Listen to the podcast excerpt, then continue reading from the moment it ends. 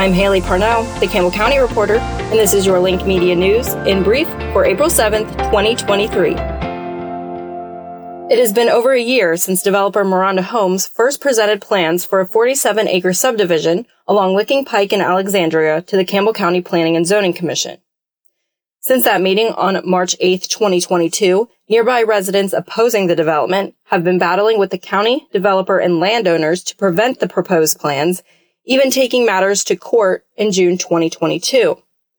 Approximately two weeks after the Campbell County Fiscal Court approved a zone change that would make way for the planned housing development, residents filed a civil complaint asking for construction to be halted and for compensatory and punitive damages against the commissioners who approved the zoning change. A significant component of the complaint included a claim that there was a violation of the residents' due process rights because they claimed the Planning Commission did not hold a trial-like hearing.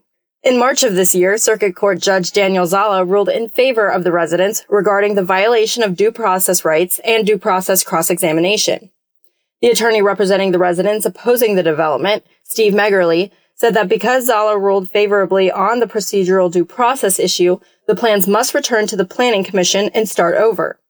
However, weeks after Zala's ruling, Jeff Mando, the attorney representing the county, filed an appeal.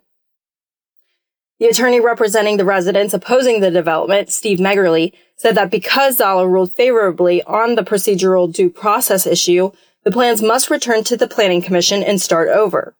However, weeks after Zala's ruling, Jeff Mando, the attorney representing the county, filed an appeal. Mando said the county is concerned about the precedent the ruling will set regarding how public hearings will be conducted.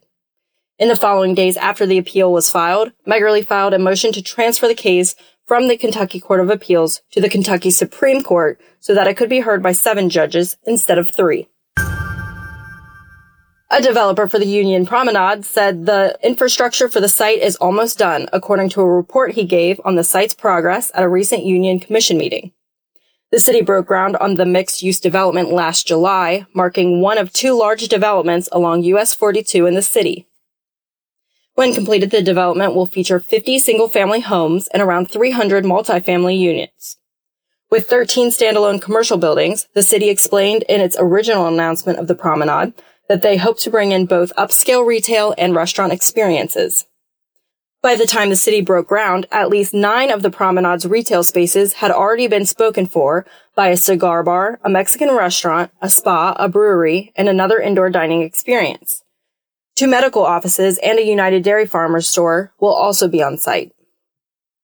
T J Ackerman, president and C E O of Thomas J. Ackerman Company, based in Cincinnati, explained that the current infrastructure of the sixty-two acre site is ninety percent complete. Quote, "All roads and utilities are complete," Ackerman said. "Both United Dairy Farmers and Children's Hospital have closed their lots. Two of the lots should have buildings up and ready for tenants by the end of this year." Arcade Legacy Newport, a destination for classic video game enthusiasts in Northern Kentucky, is set to close soon. April sixteenth will be the final day for the store in Newport, owner Jesse Baker confirmed. Arcade Legacy has another location at twenty-two forty-one Crown Point Drive in Sharonville, Ohio, which opened in early January.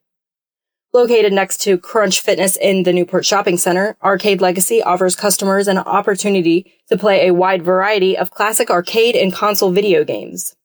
In addition, customers could buy, sell, or trade used video games, board games, manga, action figures, and other collectibles. Their Newport location first opened in twenty seventeen and struggled to get a foothold.